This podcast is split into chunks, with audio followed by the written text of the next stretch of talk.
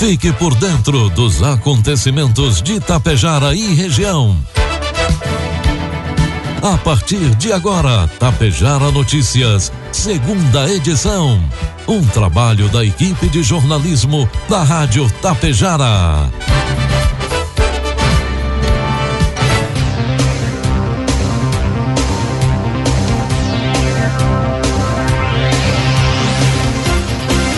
Agora são 12 horas com 32 minutos, 29 graus de temperatura. Boa tarde, está na hora aqui pela Tapejara FM 101,5. A segunda edição do Tapejara Notícias desta segunda-feira, 3 de janeiro de 2022. Tempo ensolarado com muitas nuvens em Tapejara e você confere agora os principais destaques desta edição. Ibiaçá teve nove óbitos e 440 casos confirmados de Covid-19 em 2021. Acidente registrado na perimetral em Itapejara. Coprel tem desligamentos programados nesta terça-feira. E Brigada Militar prende mulher por abandono de incapaz em Lagoa Vermelha. Tapejar Notícias, segunda edição conta com a produção da equipe de jornalismo da Rádio Tapejar e tem oferecimento do Laboratório Vidal Pacheco, da Cooperativa Cotapel e da Anglasa Comércio de Máquinas Agrícolas. O Laboratório Vidal Pacheco deseja a você e a sua família um próspero ano novo. Que este clima especial renove as nossas esperanças, com a certeza de que você pode contar com a gente para deixar sua saúde em dia. O Laboratório Vidal Pacheco possui uma unidade pertinho de você em Tapejara. Rua 15 de novembro, 121, em frente ao sindicato. Atendemos convênios e particular. Ligue 3310 1445. Rações Cotapel, matéria-prima selecionada. Acompanhamento veterinário de sua propriedade, garantindo um planejamento alimentar adequado, linha própria de sais minerais e formulação específica de rações, possibilitando melhor rentabilidade da atividade. A Cotapel leva até você o melhor resultado. Por isso, está desde 1985 ao lado de quem produz. A Anglasa gostaria de desejar a você os melhores votos de paz, saúde e boas festas. Queremos que nossos colaboradores, clientes e amigos continuem com saúde, alegria, companheirismo e que continuem sempre nos prestigiando com a sua preferência e atenção, pois só assim teremos motivos para continuar sempre buscando o melhor. A Anglasa deseja a todos boas festas e um feliz ano novo. Produtos agrícolas. 12 horas com 34 minutos, cotação dos produtos agrícolas, preços praticados pela Cotapel nesta segunda-feira. Soja R$ reais com 20 centavos, milho R$ reais, trigo pão PH 78 ou mais R$ reais. Um dos principais assuntos do ano passado foi a quebra na segunda safra de milho, causada pela estiagem nas principais regiões produtoras. Mesmo assim, o último levantamento da Conab de milho da safra 2021-2022 mostra um cenário de recuperação.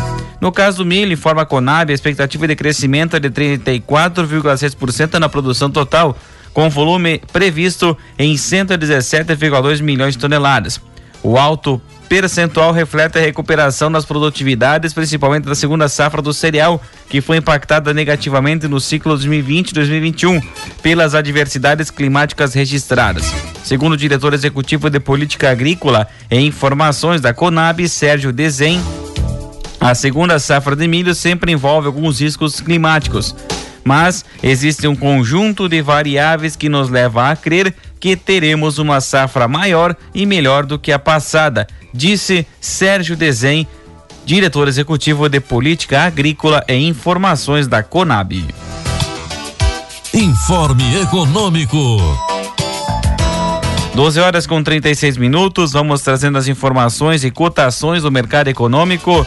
Neste momento na Bolsa de Valores, dólar comercial cotado a cinco reais com sessenta centavos, dólar turismo cinco com setenta e seis, euro seis reais com trinta e seis centavos. Especialistas reduziram a perspectiva de crescimento do Brasil para 2022, mas mantiveram o cenário para inflação e a política monetária neste ano, de acordo com a pesquisa Focus divulgada pelo Banco Central nesta segunda-feira.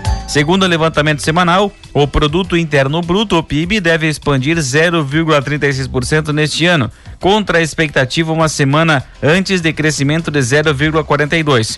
Para 2023, segue perspectiva de avanço de 1,80 para o PIB.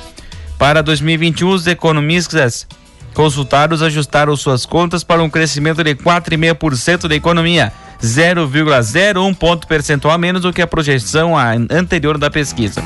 É, em relação à inflação, também houve ajuste no cenário para 2021, a alta de 10,01% de 10,02 antes.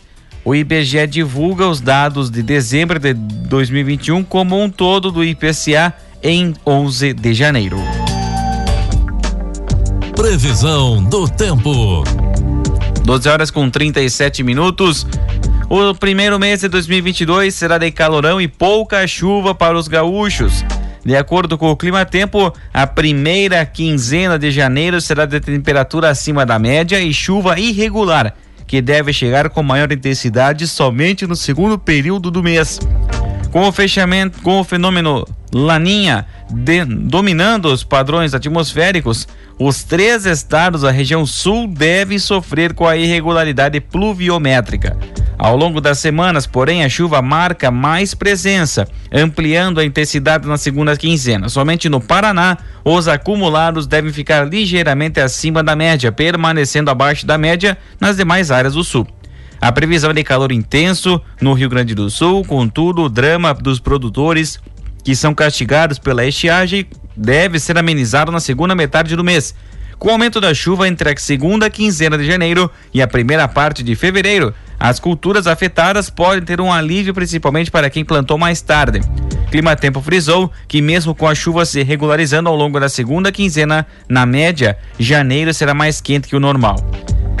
Previsão para hoje: Tapejar amanheceu com tempo ensolarado. Previsão ao longo da manhã, o sol foi sendo foi aparecendo junto com muitas nuvens, a nebulosidade aumenta e pode ocorrer chuvas esparsas também entre a tarde e a noite. Precipitação para hoje de 5 milímetros e as temperaturas podendo ultrapassar os 31 graus. Para amanhã terça-feira, sol com algumas nuvens, chove rápido durante o dia e a noite. 10 milímetros é a precipitação, variação térmica entre 20 e 31 graus. Destaques de Itapejara e região. 12 horas 39 minutos. A partir de agora você acompanha as principais informações locais e regionais na segunda edição do Tapejara Notícias. A Covid-19 deixou um saldo negativo para Ibiaçá em 2021, especialmente no primeiro semestre. Ao longo de todo o ano anterior, conforme dados disponibilizados pela, pela Prefeitura, a doença levou a óbito nove pessoas e teve 440 casos confirmados no município. Os números levam em conta o último boletim emitido pela Secretaria da Saúde no ano passado, comparado ao último levantamento de 2020. Do total de 746 casos confirmados até o momento, 59% foram diagnosticados em 2021. Já o número de mortes pela doença não, no ano representa 56,25% do total de óbitos do município. Com relação a 2021, com 303 casos e 7 óbitos confirmados até então, o ano iniciou em meio à chamada segunda onda do coronavírus no Brasil. Somente nos primeiros 15 dias de 2021 foram diagnosticados 77 novos, novos casos da doença e Biaçá chegou a ter 57 pacientes ativos simultaneamente. Até o final de janeiro, os números alcançaram 129 confirmações e um óbito em apenas um mês. A pandemia seguiu a tendência de aumento até o final do primeiro semestre, com leve desaceleração nas três primeiras semanas de abril e nova explosão de casos entre maio e junho. Naquele período, o município atingiu 720 confirmações e 14 óbitos pela doença. Destes, 417 casos e 7 mortes registradas em 2021. Já com relação ao segundo semestre, que iniciou com mais da metade da população ibiaçaense vacinada com a primeira dose do coronavírus. De julho em diante, o município viu os números da pandemia estagnarem e chegou a ficar 65 dias sem confirmações. Foram dois casos confirmados na primeira semana do mês e depois um novo caso diagnosticado somente em 8 de setembro. Os últimos meses de 2021 foram de estabilidade, com apenas 23 infecções em quase 120 dias. Com mais 9 mil vacinas aplicadas, o ano terminou com 746 casos confirmados e 16 óbitos pela doença, conforme o boletim emitido em 30 de dezembro. A Copran informa as seguintes interrupções no fornecimento da energia elétrica para o município de Santa Cecília do Sul, em linha Mazaro, linha Mioto e no perímetro urbano, na rua Rodolfo Guelzer. Desligamento para amanhã, terça-feira, das 8 e meia da manhã ao meio-dia, para a substituição de postes, cabos, isoladores e transformador para aumento da capacidade da rede. E município de Itapejara, na localidade de São Silvestre, Santa Cecília do Sul, em Santana. Também nesta terça-feira, das 8 e meia da manhã ao meio-dia, para manutenção preventiva com podas próximas à rede. As interrupções são feitas para garantir energia de qualidade na vida dos cooperantes. Na dúvida, a Copel disponibiliza o número 116. Em patrulhamento no bairro Rodrigues, em Lagoa Vermelha, a Brigada Militar localizou uma criança de aproximadamente 3 anos abandonada nas proximidades da BR-285. Populares informaram o endereço da criança, sendo que no imóvel foi localizada a mãe, que foi presa por abandono de incapaz. O indivíduo também estava na casa portando um bong, que é representado como um cachimbo de água, utilizado para fumar entorpecentes. Ele estava descumprindo uma ordem judicial, pois estava com tornozeleira eletrônica e deveria estar no endereço registrado perante a Justiça. Após o flagrante, os dois foram presos e encaminhados ao Hospital São Paulo para exames de corpo de delito e, posteriormente, conduzidos à Delegacia de Pronto Atendimento. 12 com 43, 28 graus a temperatura. Por volta das 10 horas da manhã, 10 e meia desta manhã de segunda-feira, um acidente foi registrado na perimetral em Tapejara, junto ao trevo que dá acesso ao município de Água Santa.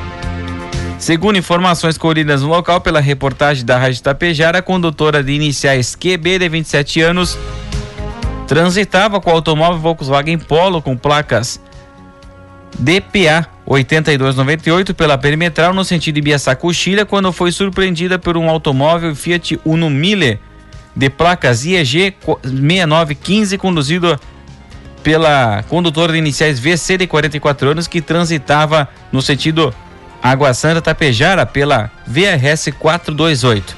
Duas pessoas estavam no Fiat Uno que nada sofreram quatro estavam no polo, uma delas foi encaminhada por populares até o Hospital Santo Antônio com pequena lesão em uma das pernas e também avaliação médica. Os automóveis ficaram sob a pista até a chegada da Brigada Militar.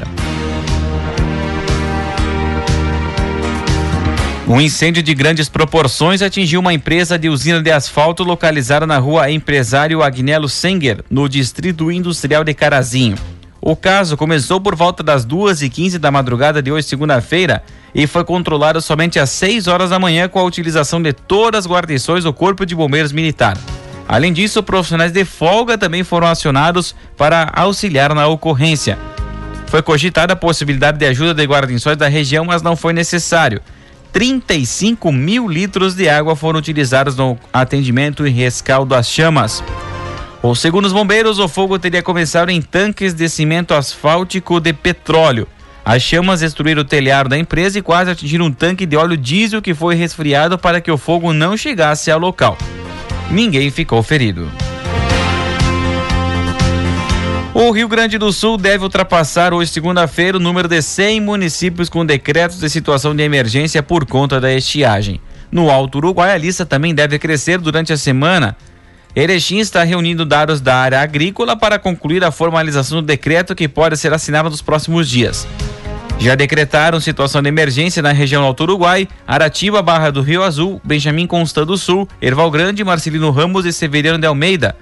Dados da Defesa Civil indicam um aumento considerável de propriedades agrícolas com falta de água para consumo humano e animal. Os três caminhões que a Defesa Civil está usando no momento para entrega de água potável devem entregar pouco mais de 100 mil litros de água em propriedades de várias comunidades de Erechim nesta segunda-feira.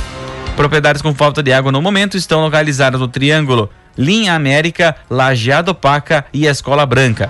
O coordenador da Defesa Civil de Erechim, Ronaldo Mânica, explica que o transporte é lento porque a água é captada na cidade e levada até a caixa de água das proximidades, que normalmente estão localizadas em pontos altos. Para chegar até a caixa de água das propriedades ainda é mais demorado ainda.